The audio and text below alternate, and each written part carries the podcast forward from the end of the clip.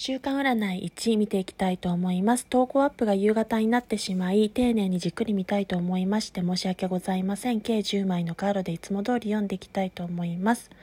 この週間占い1を選択した方の状況か結果、未来を5枚、プラス5枚、10枚のカードで見ていきます。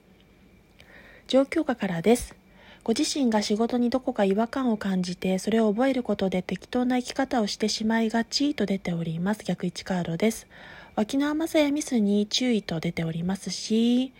今ある幸せをカウントすることで努力が実を結ぶタイミングが未来には控えております。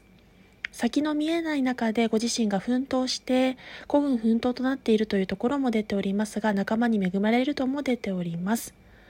また、プライベートでの気分転換も大事というところをカップの3が示しております。カップの3の分かち合う仲間には、親しい仲間や飲み仲間という意味もありますので、気分転換をさせることで、プライベートも充実させることも大切と出ております。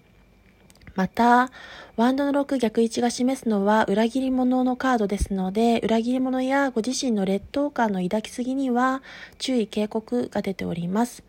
焦らずじっくりと構えて時間を物事にかけていきましょう。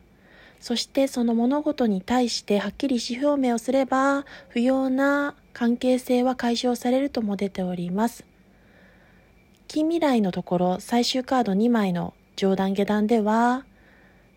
カップではなくて、こちらは失礼いたしました。ペンタクルの5の逆位置が出ておりますが、ご自身のメンタルを支えるメンターとの出会いが出ております。そこに救いを求めれば希望を見いだせますし、カップの逆位置が示すのは、再復活や再起、それによってご自身の洞察力や観察眼が冴え渡る、そんな近未来になると出ておりました。それでは最後まで聞いていただいてありがとうございます。